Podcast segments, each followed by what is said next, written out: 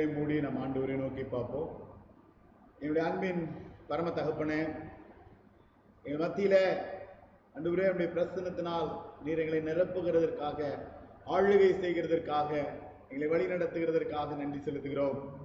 இந்த பரிசுத்த சன்னிதானத்தில் பல இடங்களிலிருந்து ஒரு மனதோடு தகப்பனே உமையே நோக்கி பார்த்து காத்து கெஞ்சி நிற்கிறோமையா தகப்பனே ஜீவனுள்ள நம்முடைய வார்த்தைக்காக நன்றி செலுத்துகிறோம்.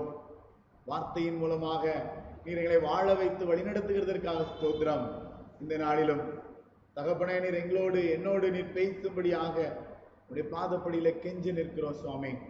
மனிதனை முழுமையாக மறைத்து தேவ ஆவியானவர் இந்த நிமிடத்தில் எங்கள் மத்தியில பேசும்படியாக எங்களை தொடும்படி அன்று எங்களை உணரச் செய்யும்படி எங்களை உணர்த்தும்படி எங்களை வழி நடத்தும்படி ஆசீர்வதிக்கும்படி இந்த சமூகத்தில் எங்களை தாழ்த்தி ஒப்புக்கொடுக்கிறோம். இயேசுவின் நாமத்தில் ஜெபிக்கிறேன். நல்ல பிதாவே. அமேன் அமேன் ஆண்டவருக்கு ஸ்தோத்திரம். இந்த நாளில் நம்முடைய பெரிய வெள்ளிக்கிழமையினுடைய ஆராதனையில் திருச்சபையாக நம்ம எல்லாரும் இணைந்து நிற்க ஆண்டவர் கொடுத்த இந்த பெரிய தருணத்திற்காக நான் நன்றி செலுத்துகிறேன்.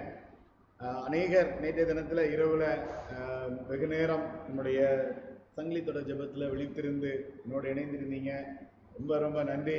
பல விதத்துல ஆண்டவர் நம்மளை பலப்படுத்துகிறதையும் நம்மளை உருவாக்குகிறதையும் நம்மளை ஆசீர்வதிக்கிறதையும் நம்மளை வழிநடத்துகிறதையும் தனிப்பட்ட விதத்துல ரொம்ப அழகாக ஆழமாக உணர முடிகிறது. ஆண்டவருடைய அந்த கிருவைக்காக நன்றி செலுத்துவோம். ஆஹ் இந்த வருடம் நமக்கு இன்னும் சற்று வித்தியாசமான அனுபவம்.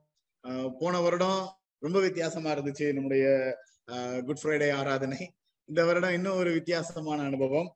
இன்னும் கத்த தொடர்ந்து அற்புதமான அனுபவங்களால் நம்மளை காத்து வழி நடத்துவார் என்று நிச்சயமா நம்புறேன். ஆண்டவர் நம்மளை ஆசீர்வதிப்பார். கடந்த ஆண்டு நம்ம எல்லாருக்கும் தெரியும் எதிர்பாராத சூழ்நிலையில இந்த காலகட்டத்துல தான் படிப்படியாக முழுமையாக ஆராதனைகள் வந்து மூடப்பட்டது.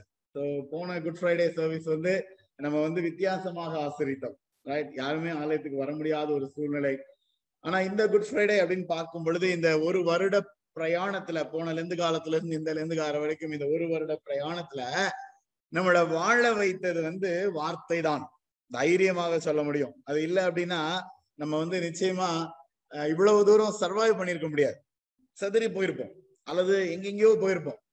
நமக்குள்ள இருந்த வசனம் வந்து நம்மளை அழகா இன்னும் உருவாக்கி பாதுகாத்து நம்மளை வந்து காப்பாற்றி வைத்திருக்கிறது அப்படிங்கிறதுல எந்த சந்தேகமும் இல்லை. ரைட் இதுவரைக்கும் ஒவ்வொரு சூழ்நிலைகளிலும் கத்த நம்மளை நடத்தி இருக்கிறார் அதற்காக ஆண்டவருக்கு நான் நன்றி செலுத்துகிறேன். இந்த நாள் நமக்கு வந்து ஆண்டவர் சிலுவையில மறித்ததை நினைவு கூறுகிற நாள். ஸோ குட் ஃப்ரைடே அப்படின்னு சொல்லும் பொழுது நமக்கு பல நினைவுகள். ஏற்கனவே வாசிக்க வேத பகுதியில ஆண்டவர் சிலுவையில இருந்து அவர் உரைத்த அந்த ஏழு வசனங்கள் விளக்கமா நம்ம அதை தான் தியானிப்போம். அந்த வசனத்தின் அடிப்படையில அநேக காரியங்களை கற்றுக்கொள்வோம். அந்த வசனத்தினுடைய ஆண்டவருடைய தாகம் என்ன அதனுடைய ஆழம் என்ன என்பதை புரிந்து கொள்வோம். ரைட் ஆனா போன வருஷத்துக்கு அப்புறம் இந்த பாரம்பரியங்கள் நம்ம நமக்கு நாமே ஏற்படுத்தி வைத்த நிறைய சம்பிரதாயங்கள்ல வந்து அதிரடியாக அநேக மாற்றங்களை கொண்டு வர வேண்டிய ஒரு இக்கட்டான சூழ்நிலைக்குள்ள வந்தோம். ஸோ போன வருஷம் குட் ஃப்ரைடே செய்தி தான் ஏசாயா ஒன்றாம் அதிகாரத்துல இருந்து கேட்டோம் எத்தனை பேருக்கு உங்களுக்கு ஞாபகம் இருக்குன்னு தெரியல. நீங்கள் மனம் பொருந்தி செவி கொடுத்தா தேசத்தின் நன்மையை புசிப்பீர்கள் என்று. ரைட் அப்போ அதுல நம்ம ஆழமா புரிந்து கொண்ட ரெண்டு விதமான சத்தியம். ஒன்று வந்து உலகம் உன்னதரை உணரும் தருணம். இரண்டாவது மணவாட்டி மனம் பொருந்தி மகிமைப்படும் தருணம். ஒருவேளை கொள்ளை நோய் இதுவரைக்கும் பாரம்பரியமாக சடங்காச்சாரமாக செய்து வந்து கொண்டிருந்த அநேக காரியங்கள் அதிரடியா எல்லாம் நின்று போயிடுச்சு அதிரடியான மாற்றங்கள். ஒரு புதிய சூழ்நிலைகளுக்கு நான் வந்து என்னை நான் நான் சரி செய்து கொள்ள வேண்டும். இந்த புதிய சூழ்நிலைக்கு ஏற்றால் போல் வாழ நான் கற்றுக்கொள்ள வேண்டும் அப்படிங்கிற ஒரு சூழ்நிலை. அப்போ ஆண்டவர் நமக்கு உணர்த்தினதுதான் அந்த ஏசாயா ஒன்றாம் அதிகாரத்தின் அடிப்படையில அந்த ரெண்டு காரியங்கள். இந்த ஒரு வருடமும் நீங்க யோசித்து பாருங்க அந்த ரெண்டு காரியத்தை மனதுல வைத்து நம்ம பயணித்த இந்த பயணத்துல வசனத்தின் மூலமா ஆண்டவர் ரொம்ப அழகா நம்மளை உருவாக்கி இருக்கிறார் இந்த வருடம் இந்த நாற்பது நாட்கள் நம்முடைய லெந்து கால தியானங்கள் சிலுவை தியானங்கள் எல்லாத்தையும் நீங்க வந்து யோசித்து அதை கொஞ்சம் தியானிச்சு பாத்தீங்க அப்படின்னா இது ஆண்டவர் செய்வார் என்று போன வருடம் நம்ம வந்து கற்றுக்கொண்டோம். இப்படிப்பட்ட ஒரு சூழ்நிலை உருவாகும் என்று கற்றுக்கொண்டோம். ஏனென்றால் எதிர்பாராத தன்மை எதிர்பாராத சூழ்நிலையினால இந்த வருடம் அதை ஆண்டவர் செய்து நிறைவேற்றுகிறார் அல்லது அந்த அனுபவத்திற்குள்ள அழைத்து செல்கிறார் அப்படிங்கிறது தான் இந்த வருடம். அதனாலதான் உன்னதர் உணர்த்தும் தருணமாக இந்த வருடம் நம்ம அதை எடுத்துக்கொண்டோம். ரைட் சோ இந்த நாள்ல தியானிக்கும்படியாக நான் எடுத்துக்கொண்ட வேத பகுதி வந்து உபாகம் எழுதின புஸ்தகம். அதனுடைய எட்டாம் அதிகாரம்.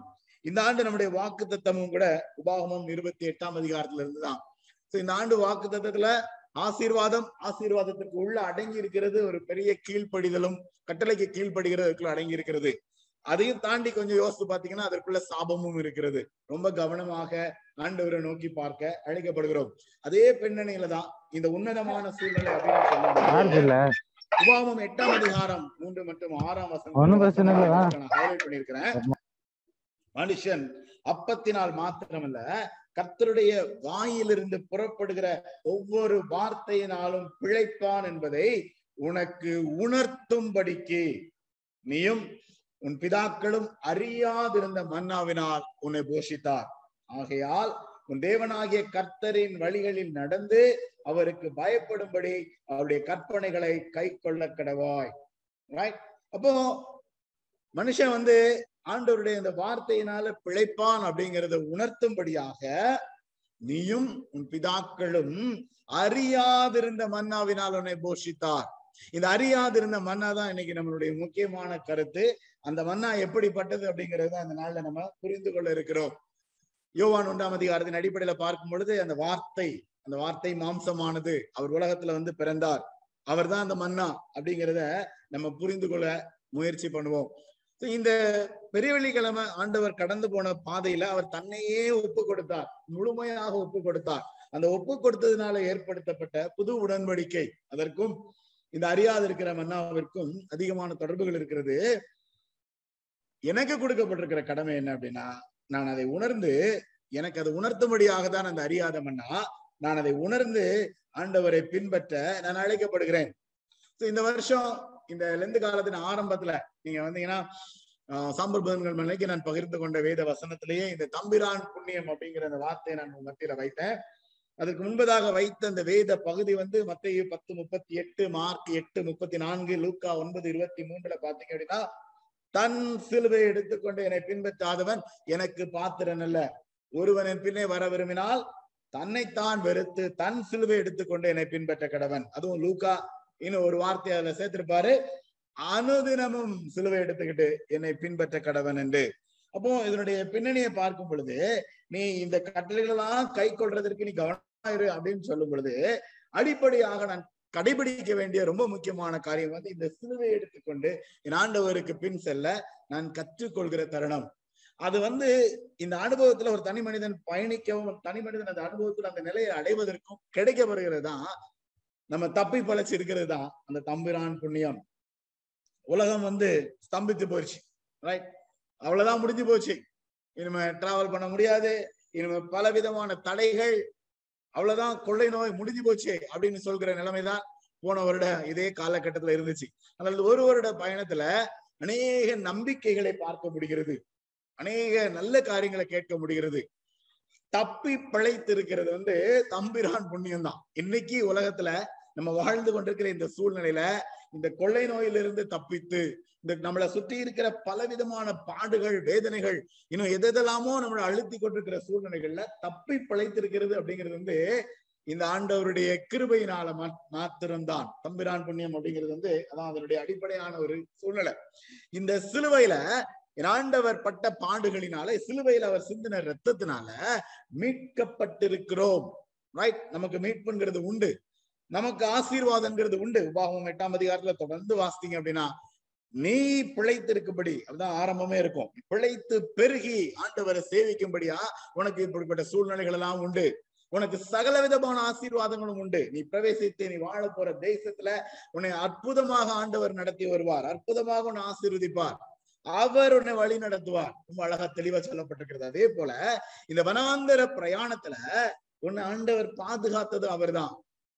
இந்த ஒரு வருடம் வந்து வனாந்தர பிரயாணம் இந்த நாற்பது நாட்கள் வனாந்த பிரயாணத்தை விட மோசமான வருடமா மோசமான பிரயாணமா போயிருச்சு.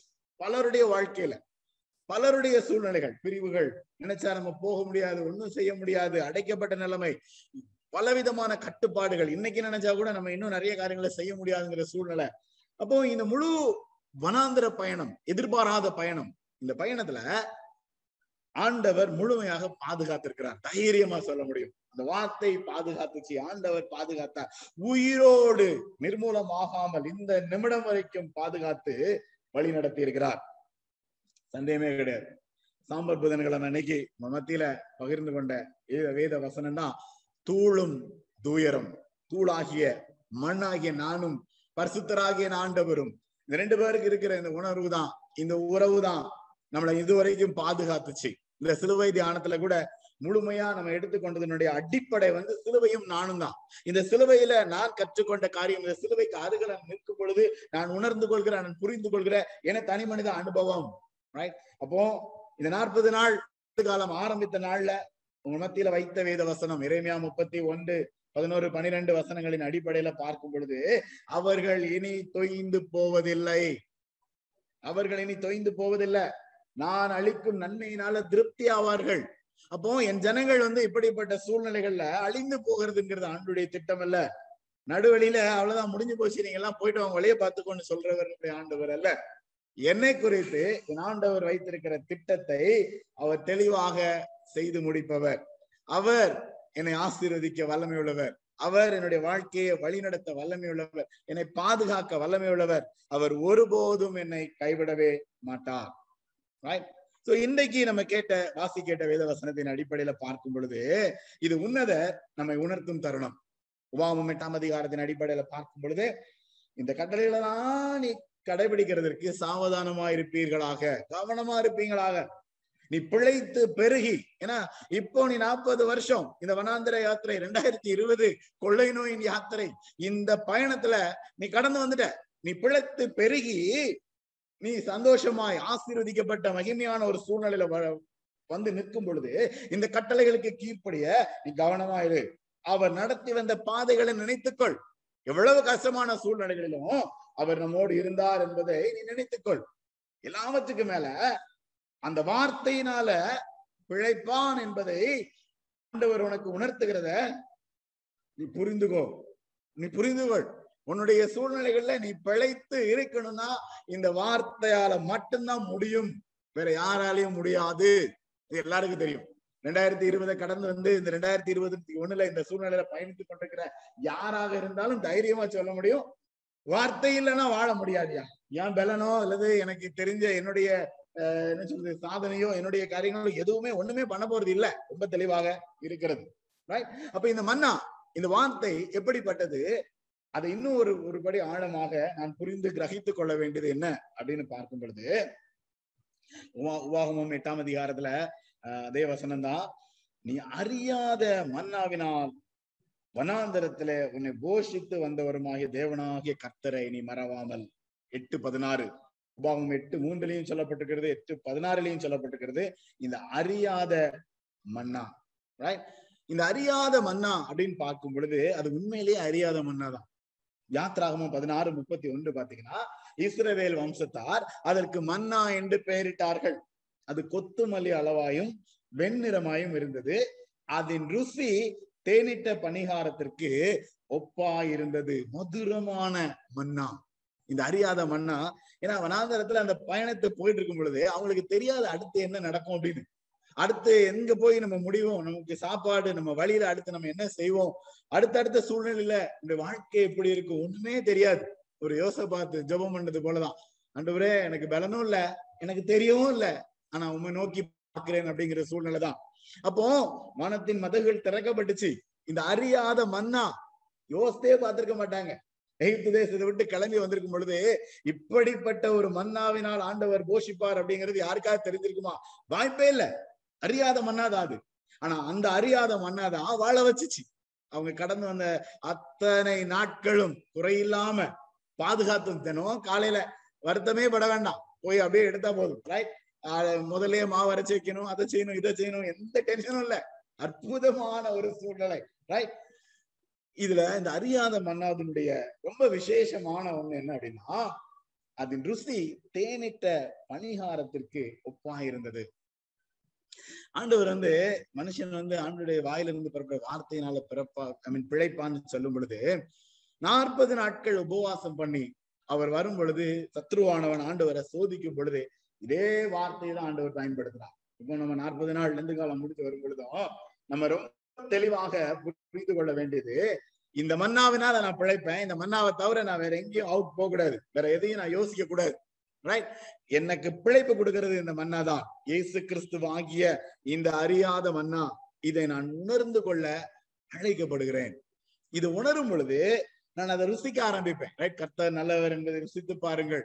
ரைட் நான் ருசிக்க ஆரம்பிப்பேன். இந்த மன்னாவை நான் எவ்வளவு ருசிக்கிறேனோ மன்னாவாகிய இயேசுவை மன்னாவாகிய வார்த்தையை நான் எவ்வளவு ஆழமாக ருசிக்கிறேனோ நேசிக்கிறேனோ அந்த ஆழத்திற்கு அந்த மதுரத்தை என்னால உணர முடியும். இன்னும் ஒரு தருணத்திற்கு நான் காத்திருக்க கூடாது. இதைத்தான் நான் திருப்பி திருப்பி சொல்லிட்டே இருக்கிறேன்.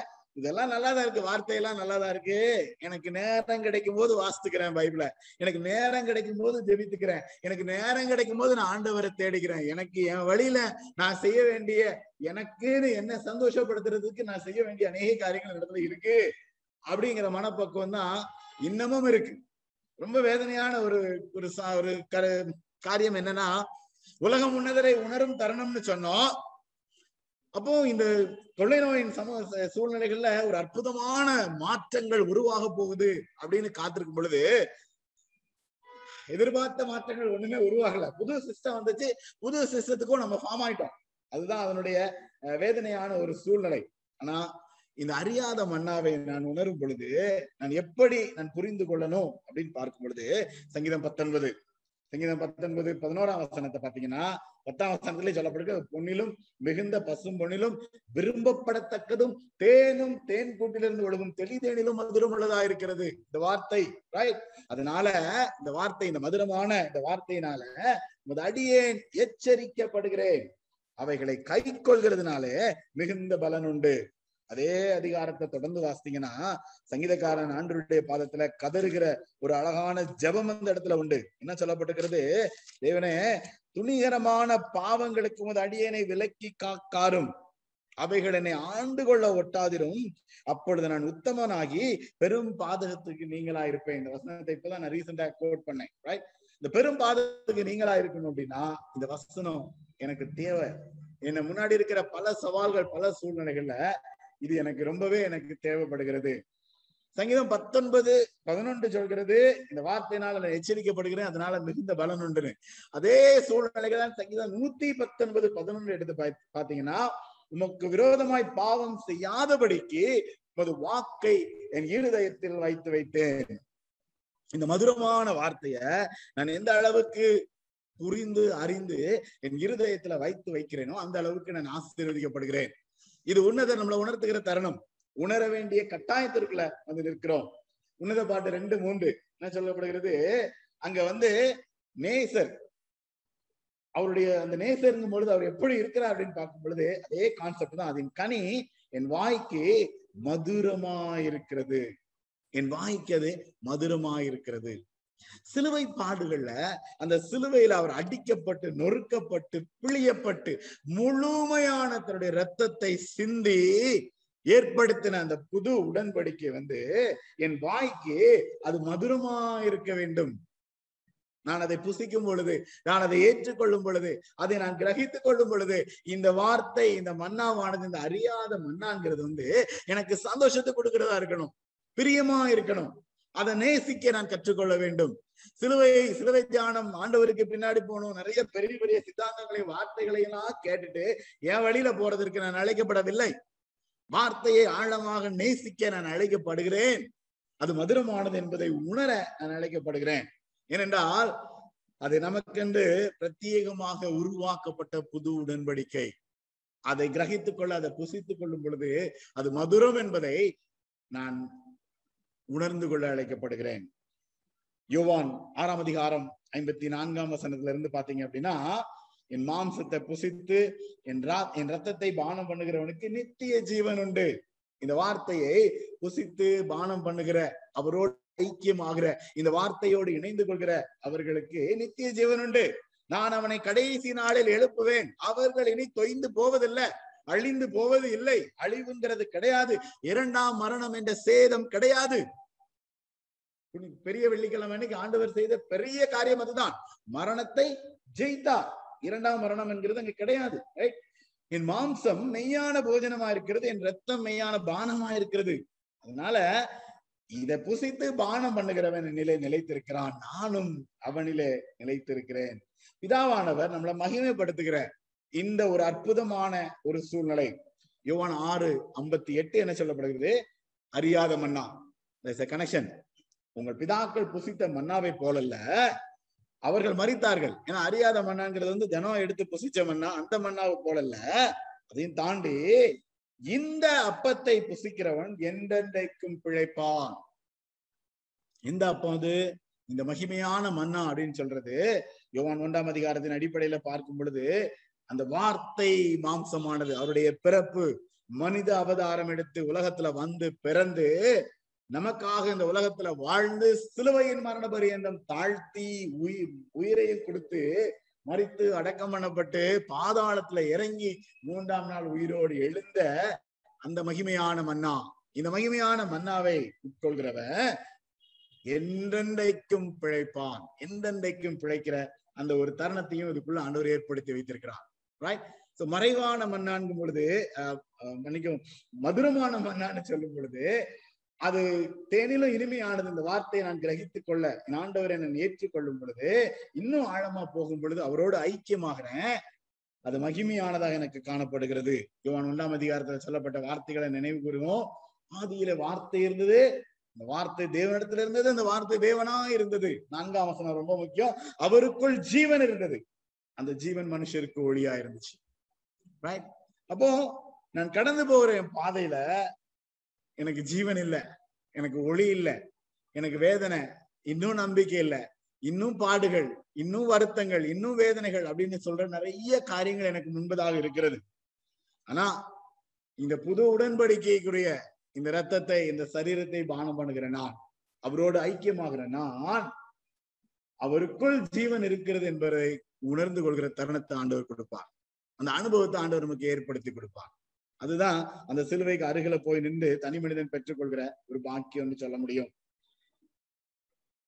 மதுரமானது மகிமையானது அத வந்து இன்னும் கொஞ்சம் ஆழமா யோசித்து பார்க்கும் பொழுது அது மறைவானவன் தான் வெளிப்படுத்தின விசேஷம் இரண்டாம் அதிகாரத்துல சொல்லப்பட்ட கருத்து.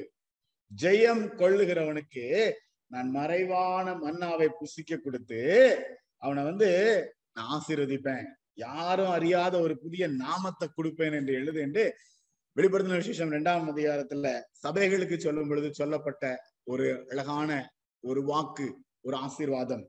அப்போ இந்த மறைவான மன்னாவை ஆண்டவர் புசிக்க கொடுக்கிறார் அப்படிங்கிறது வந்து எல்லாருக்கும் ஆண்டவர் கொடுக்கிறார். எல்லா சூழ்நிலைகளிலும். மனுஷர்களால பார்க்க முடியாத அளவுக்கு ஆண்டவர் நம்மளை பலப்படுத்துகிற ஒரு தருணம் என்று சொல்லலாம். ஆண்டவர் கொடுக்கிற புரிந்துணர்வு ஆண்டவர் உணர்த்துகிற தருணம் அதுதான் உன்னதர் உணர்த்தும் தருணம் அப்படிங்கிறது என்னுடைய ஒரு உன்னத நிலைதான் அந்த மறைவான மன்னா. எனக்கும் ஆண்டவருக்கு இருக்கிற இந்த தனிப்பட்ட உறவுல நான் புரிந்து அனுபவித்துக் கொள்கிற அனுபவம். தானியனுடைய புஸ்தகம் இரண்டாம் அதிகாரம் ரெண்டு இருபது ரெண்டு இருபத்தி ஒன்று இருபத்தி ரெண்டுல வாசித்து பாருங்க. தானியல் ஆண்டவரை ஸ்தோத்திரிப்பார் என்ன? அவருக்கு அந்த மறைபொருள் தெரியும் பொழுது வெளிப்படுத்தப்படும் பொழுது ஆண்டவரை ஸ்தோத்திரித்து சொன்ன காரியம் தேவனுடைய நாமத்துக்கு எந்தெண்டைக்கும் உள்ள சதா காலங்களிலும் ஸ்தோத்திரம் உண்டாவதாக. ஞானமும் வல்லமையும் அவருக்கே உரியது. அவர் காலங்களையும் சமயங்களையும் மாற்றுகிறவர். ராஜாக்களை தள்ளி ராஜாக்களை ஏற்படுத்துகிறவர். ஞானிகளுக்கு ஞானத்தையும் அறிவாளிகளுக்கு அறிவையும் கொடுக்கிறவர். அவரே ஆழமும் மறைபொருளுமானதை வெளிப்படுத்துகிறவர். இருளில் இருக்கிறதை அவர் அறிவார். வெளிச்சம் அவரிடத்தில் தங்கும். மறைவான மன்னா அப்படிங்கிறது வந்து மனிதர் புரிந்து கொள்கிற அல்லது மனிதர் பார்க்கிற காரியமே கிடையாது. இங்க தானியலுக்கு வந்து அப்படிப்பட்ட ஒரு அழகான வெளிப்படுத்தல் ஒரு புரிந்து உணர்வு உணர்த்தப்படுகிற தருணம். இந்த உணர்த்தப்படுகிற தருணத்துல உணர்ந்து சொல்கிறார். இன்னைக்கு நமக்கு வந்து நம்மளை சுத்தி இருக்கிற பல காரியங்களை பார்க்கும் பொழுது நமக்கு பயமா இருக்கிறது. அரசாட்சியா இருக்கட்டும் உலகத்துல இருக்கிற சூழ்நிலைகளா இருக்கட்டும் வேலையா இருக்கட்டும் எதிர்காலமா இருக்கட்டும் பல பல காரியங்கள். நமக்கு பயமும் திகிலும் இருக்கிறது. ஆனா தானியனுடைய புரிந்து கொள்ளுதல பாருங்க. அந்த வெளிப்பாடுல அந்த மறைவான மன்னாவை பெற்றுக் கொள்ளும் பொழுது காலங்களையும் சமயங்களையும் மாற்றுகிறவர் தேவன். அது மறைவான மன்னா உணரும் பொழுதுதான் அதை புரிந்து கொள்ள முடியும். ராஜாக்களை தள்ளி ராஜாக்களை ஏற்படுத்துகிறவர். தமிழ்நாட்டுக்கு இந்த வாரம் ரொம்ப முக்கியமான வாரம். ரைட் பல சூழ்நிலையில காத்திருக்கிறோம். தேவன் செயல்படுகிறத தெளிவாக பார்க்க முடியும். நிச்சயமா பார்ப்போம். தானியலுடைய அனுபவம் பாருங்க அவரே ஆழமும் மறைபொருளுமானதை வெளிப்படுத்துகிறவர். என்னுடைய தனிப்பட்ட ஆவிக்குரிய பிரயாணத்துல என்னை உணர செய்கிற என்னை ஆசீர்வதிக்கிற என்னை வழி நடத்துகிற மறைவான மன்னா எனக்கு நமக்கு உண்டு. அப்போ என் ஆண்டவர் செயல்படுகிறார். என் ஆண்டவர் இதை செய்கிறார். என் ஆண்டவர் என்னை வழி நடத்துகிறார் அப்படிங்கறத வந்து நம்மளால உணர முடியும். சங்கீதம் ஒன்றுல நம்ம கற்றுக்கொள்கிறோம். இரவும் பகலும் கத்துடைய வேதத்தில் தியானமா இருக்கிற மனுஷன் பாக்கியவான். அவன் செய்வதெல்லாம் வாய்க்கும். நீர்க்கால்களின் ஓரமாக ஓரமாக நடப்பட்டு தன் காலத்துல தன் கனியை கொடுக்கிற இலையுதாது இருக்கிற மரத்தை போல இருப்பான் அந்த ஒரு செழிப்பான ஒரு சூழ்நிலை இந்த இடத்துல பார்க்க முடிகிறது. இந்த மறைவான மன்னாவை பெற்றுக்கொள்கிற அனுபவம் இருக்கும் பொழுதுதான் அந்த நிலைமைய ஒரு மனிதன் வந்து உணர முடியும். நம்ம அடிக்கடி வாசித்த வேத பகுதி தான் ஏசாயா நாற்பத்தி ஒன்றாம் அதிகாரம் பதினேழாம் வசனத்துல இருந்து பாத்தீங்க அப்படின்னா ஆண்டவர் கைவிடாதிருப்பேன்னு சொல்லியிருக்கிறாரு. நம்ம வந்து ஒரு கஷ்டமான சூழ்நிலையில நாவு வறண்டு ஒண்ணுமே இல்லைன்னு இருக்கும்போது ஆண்டவர் சொல்றாரு இஸ்ரவேலின் தேவன் ஆகிய நான் கைவிடாதிருப்பேன். அப்படியே தொடர்ந்து வாசித்தீங்கன்னா ஏசாயா நாற்பத்தி ஒன்று இருபது ரொம்ப முக்கியமானது. கர்த்தருடைய கரம் அதை செய்தது என்றும் இஸ்ரவேலின் பரிசுத்தர் அதை படைத்தார் என்றும் யாவரும் கண்டு உணர்ந்து சிந்தித்து அறிவார்கள். இந்த அறிந்து கொள்கிற அனுபவம் மறைவான மன்னாவை வந்து பல சூழ்நிலை நம்ம கற்றுக்கொண்ட காரியம் தான் தனி மனிதன் கண்டு உணர்ந்து சிந்திக்கிற அற்ப சிந்தித்து அறிந்து கொள்கிற அற்புதமான அனுபவத்தை தேவன் ஏற்படுத்தி கொடுப்பார். ஒருவேளை இந்த குட் ஃப்ரைடேல பல எதிர்பார்ப்போடு நம்ம ஆண்டுடைய சமூகத்துல வந்து காத்திருக்கிறோம். நேற்று இரவுலயே நம்ம ஜெபித்தோம். இணைந்திருந்த யாவருக்கும் தெரியும். ஆண்டவர் நம்ம கொடுத்திருக்கிற நம்பிக்கை நம்முடைய சூழ்நிலைகள்ல நமக்கு என்ன செய்யணும் அப்படிங்கிறது வந்து அவருக்கு எல்லாம் தெரியும். குறைவில்லாமல் பாதுகாத்து வழி நடத்துவான் நான் நேற்றைய தினத்துல அநேக இடத்துல நான் பகிர்ந்து கொண்ட வேத பகுதி வந்து சங்கீதம் முப்பத்தி நான்கு என்னுடைய ஜெப நேரத்துல. சங்கீதம் முப்பத்தி நான்கு அடிப்படையில பார்க்கும் பொழுது இந்த ஏழை கூப்பிட்டான். கத்தரவனை கேட்டு எல்லா இடுக்கங்களுக்கும் விலக்கி காப்பாத்தினார்னு சொல்லப்படும். சிங்க பட்டினி பட்னி கிடந்து தாழ்ச்சி அடையவன கத்திரை தேடலுக்கோ ஒரு நன்மையும் குறைவுபடாது. அது அதன் அடிப்படையில நான் தொடர்ந்து பார்க்கும் பொழுது ஆண்டவர் என்னை எவ்வளவாய் நேசிக்கிறார் எவ்வளவா என்னை காப்பாற்றுகிறார்ங்கிறது வந்து ரொம்ப ஆழமாக உணர்கிற தருணமாக இருக்கிறது. இன்றைக்கு இன்னொரு குட் ஃப்ரைடே ஆண்டவர் நமக்கு கொடுத்து மகனே மகளே உணர்ந்து கொள். இதுதான் வாழ்க்கை. இந்த மன்னாதான் அவனுடைய வாழ்க்கை. இந்த மன்னாவாகிய இயேசுதான் அவனுடைய வாழ்க்கை. இந்த மன்னாவை தவிர வாழ்க்கையில வேற எதுவுமே இல்ல. இது உன்னை நம்பிதான் நீ வாழ முடியும். உன்னுடைய எதிர்காலம் இந்த மன்னாவின் கரத்துல தான் இருக்கிறது. உன்னுடைய ஒவ்வொரு எண்ணங்களும் செயல்களும் சிந்தனைகளும் இந்த மன்னாவின் கரத்துல தான் இருக்கிறது. நீ இதை பத்தி பிடித்து கொடல அப்படின்னா நீ இழந்து போயிருவ. உபாகமம் எட்டாம் அதிகாரத்தினுடைய கடைசி பகுதியில பார்க்கும் பொழுது பத்தொன்பதாம் வசனம் சொல்லப்படுகிறது நீ உன் தேவனாகிய கர்த்தரை நீ மறந்து வேற வேற காரியங்களை செய்து சேவிக்க போன அப்படின்னா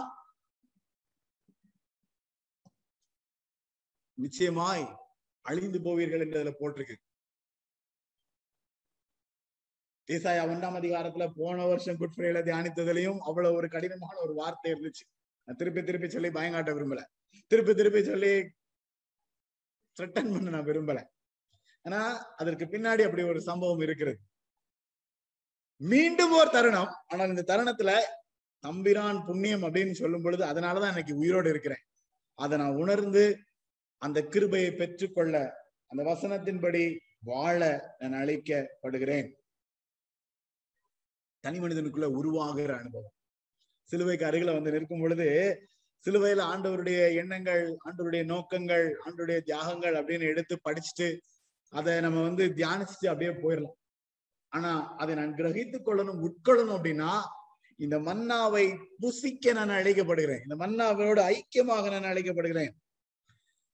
இந்த மன்னாவோடு ஐக்கியமாகும் பொழுது என்னுடைய வாழ்க்கை என்னுடைய சூழ்நிலைகள் எல்லாவற்றையும் அவர் அறிவார். அவர் அறிந்து கொள்வார். அவருக்கு எல்லாம் தெரியும். குறைவில்லாம என்னை வழி நடத்துகிற ஆண்டவர் எல்லாவற்றையும் அறிந்தவர். ரொம்ப சிம்பிளா ஞாபகம் வைத்துக் கொள்ளணும் அப்படின்னா உன்னதர் உணர்த்தும் தருணம் அப்படின்னு பாத்தீங்க அப்படின்னா இந்த மன்னா மதுரமானது. இயேசு கிறிஸ்து வாகிய இந்த மன்னா அறியாதிருந்த மன்னா. ஆனா அது தெரியும் பொழுது அது மதுரமானதுதான். ஒருவருக்கும் கெடுதல் செய்கிற மன்னா கிடையாது. ஒருவருக்கும் அது கசப்பானது கிடையாது. ஒருவருடைய வாழ்க்கையிலும் வேதனையை கொடுக்கிற மன்னா அது கிடையாது. ஒருவரும் அழிந்து போவதும் என்று யோசிக்கிற மன்னாவும் அது கிடையாது. எல்லாரும் வாழும் எல்லாரும் ரட்சிப்படைய வேண்டும் எல்லாரும் நித்திய ஜீவனை பெற்றுக்கொள்ள வேண்டும் என்று விரும்புகிற விரும்பி தன்னையே ஒப்பு கொடுத்த மதுரமான மன்னா. அதான் அதனுடைய ஆழம்.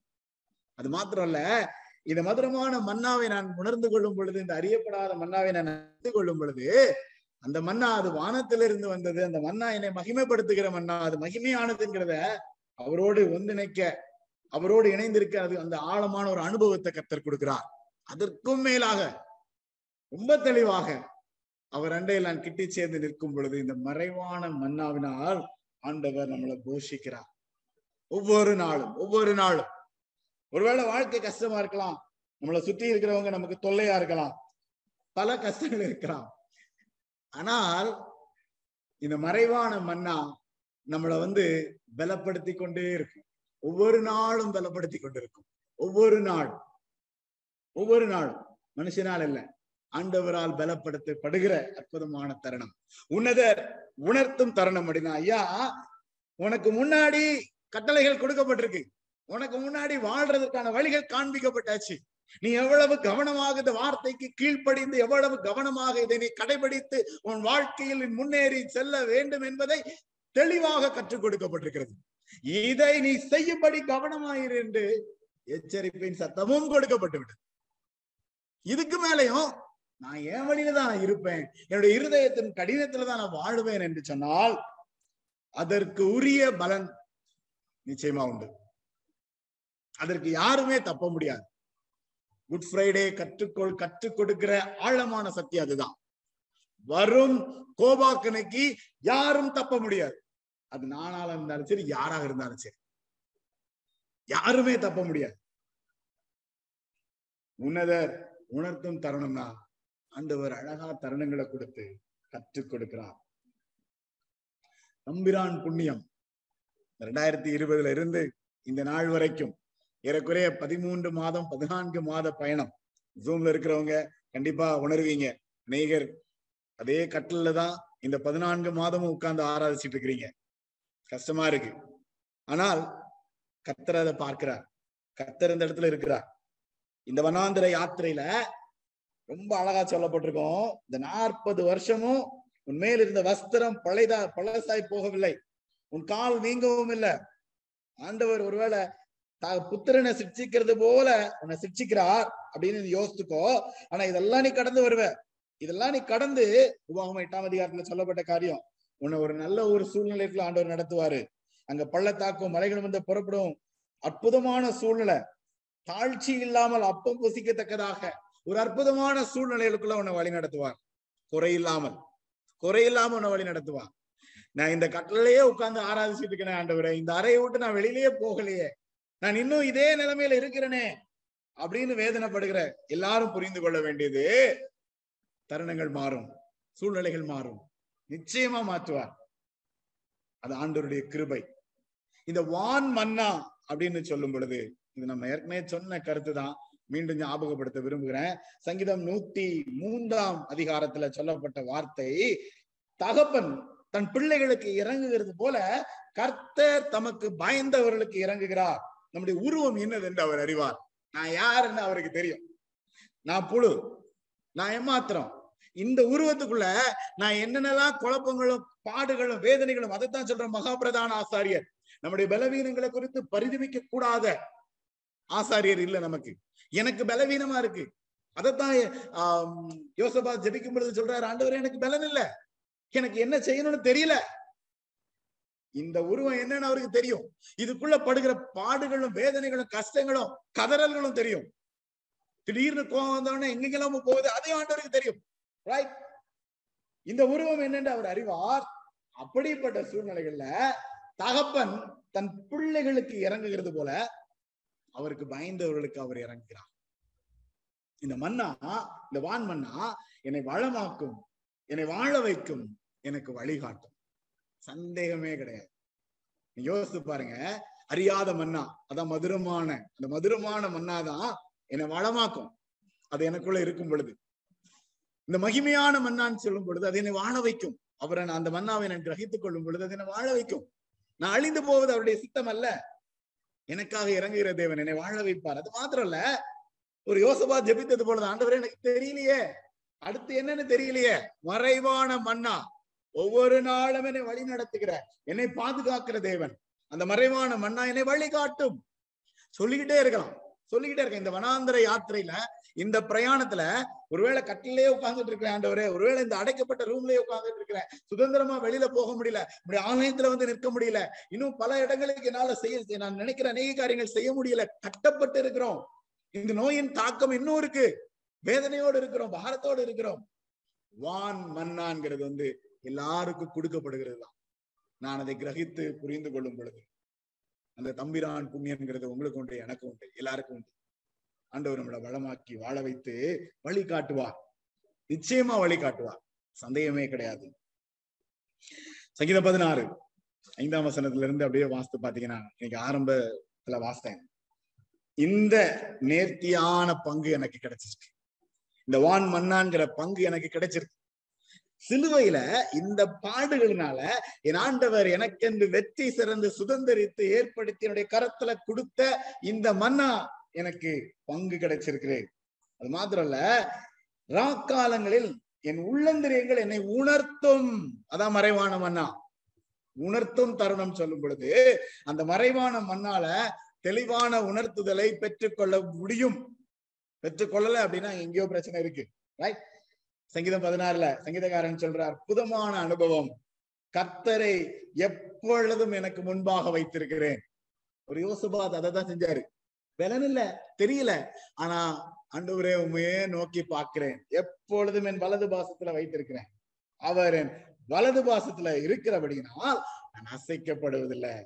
இந்த நம்பிக்கையினால என் இருதயம் பூரித்து என் மகிமை களி கூர்ந்தது. என் மாம்சமும் நம்பிக்கையோடு தங்கி இருக்கும் நம்பிக்கையே இல்ல. எனக்கு இன்னும் எந்த ஒரு ஒரு ஒரு ஒரு சூழ்நிலையிலும் விடுவிக்கப்படுவேன் காப்பாற்றப்படுவேன் எதிர்காலத்துல ஆசீர்வதிக்கப்படுவேன். இன்னும் நான் வாழ எனக்கு என்ன நடக்கும்னு தெரியல. நம்பிக்கையிலேயே இருக்கிற சூழ்நிலைகள்ல நம்பிக்கையோடு அவருடைய பாதத்துல தங்கி இருக்க ஆண்டு நம்ம கற்றுக் கொடுக்கிறார். இந்த ஆண்டு இந்த பெரிய வெள்ளிக்கிழமை அன்னைக்கு உன்னதர் உணர்த்துகிற இந்த தருணத்திற்காக நன்றி செலுத்தி அவருடைய பாதத்துல நம்மளை ஒப்பு கொடுப்போம். தலைகளை தாழ்த்துவோம் கண்களை மூடுவோம். ஆண்டவரை நோக்கி பார்ப்போம். அநேகருடைய கதறல் இதுதான். ஆண்டவரே எனக்கு பலன் இல்லை. எனக்கு தெரியல. என் முன்னாடி இருக்கிற சவால்கள் என் முன்னாடி இருக்கிற பிரச்சனைகள் என்னுடைய வியாதிகள் என்னுடைய உபத்திரவங்கள் பாடுகள் என்னுடைய ஏக்கங்கள் அழுத்தங்கள் யாருடையும் சொல்ல முடியாத வேதனைகள். பலன் இல்ல. என்ன செய்யணும்னு கூட தெரியல ஆண்டவர். ஆனா உண்மையே நோக்கி பார்த்து நிற்கிறோம். மறைவான மன்னாவினால் போஷிப்பேன் என்று சொன்ன தேவன். என்னுடைய பிதாக்களை அறியாத மன்னாவினால் போஷித்து காப்பாற்றி வழிநடத்தின தேவன். வனாந்தர யாத்திரையில ஒரு குறைவும் இல்லாமல் காப்பாற்றின தேவன். சிலுவை பாண்டுகளின் மூலமாக புது உடன்படிக்கையாக எங்களுக்கு என்று மாம்சத்தை ஏற்படுத்தி வைத்து மகிமையான அந்த மன்னாவை கொடுத்ததற்காக. இன்னமும் பரிசுத்தாவியானவராக மறைவான மன்னாவினால் எங்களை போஷித்து காப்பாற்றுகிறதற்காக உமக்கு நாங்கள் நன்றி செலுத்துகிறோம். தகப்பனே நாளில இந்த ஜப வேளையில இந்த பரிசுத்த பாதத்துல இணைந்து நிற்கிற ஒவ்வொரு பிள்ளைகளுக்காக நன்றி செலுத்துகிறேன். மீண்டும் ஒரு லெந்து காலம் மீண்டும் ஓர் பெரிய வெள்ளிக்கிழமை. இந்த ஆராதனைகளுக்காக ஸ்தோத்திரம் ஐயா. சடங்காச்சாரமாக சம்பிரதாயமாக பாரம்பரியமாக உடைய சமூகத்துல நாங்க வந்து நிற்கல. ஆழமாக கேட்டு கண்டு உணர்ந்து அறிந்து உடைய சமூகத்துல நிற்கிறோம் ஐயா. நீர் எங்களை அறிந்து கொள்கிற தேவன். அன்றுவரே நாங்கள் மண் என்று நீர் அறிவீர். எங்களுடைய எல்லா காரியத்தையும் நீர் அறிந்த தேவன் தகவலை மறைவான மன்னாவினால போஷித்து வழி நடத்துங்க. உன்னத நிலையை அடைவதற்கு கிருபையை கொடுங்க. இந்த நாளில பல இடங்களிலிருந்து ஒரு மனதோடு செபிக்கிற ஒவ்வொரு உள்ளங்களையும் தேவன் ஆசீர்வதிக்கும்படி பலப்படுத்தும்படி பாதுகாக்கும்படி வழிநடத்தும்படி உடைய சமூகத்துல ஒப்புக் கொடுக்கிறேன் ஐயா. அண்டு இந்த மன்னாவாகிய நீர் சிலுவையில எங்களுக்காக வெற்றிருந்து சுதந்திரமாக்கி கொடுத்த இந்த மன்னாவினால் நீர் எங்களை வளமாக்க வல்லமையுள்ளவர். நீர் எங்களை வாழ வைக்க வல்லமையுள்ளவர். நீர் எங்களுக்கு வழிகாட்ட வல்லமையுள்ளவர் ஐயா. முழுமையாக உண்மையே நம்பி உண்மை சார்ந்து வாழ்கிற அந்த மகிமையான பாக்கியத்தை கத்தர் ஒவ்வொருவருக்கு அருளி செய்யும்படியாக உடைய சமூகத்துல தாழ்த்தி ஒப்பு கொடுக்கிறோம். உடைய வார்த்தைக்காக ஸ்தோத்திரமையா வார்த்தையினால தொடர்ந்து ஆசீர்வதித்து காத்து வழி நடத்தும். இயேசுவின் நாமத்தில் ஜெபிக்கிறேன். நல்ல பிதாவே. ஆமேன். ஆமேன்.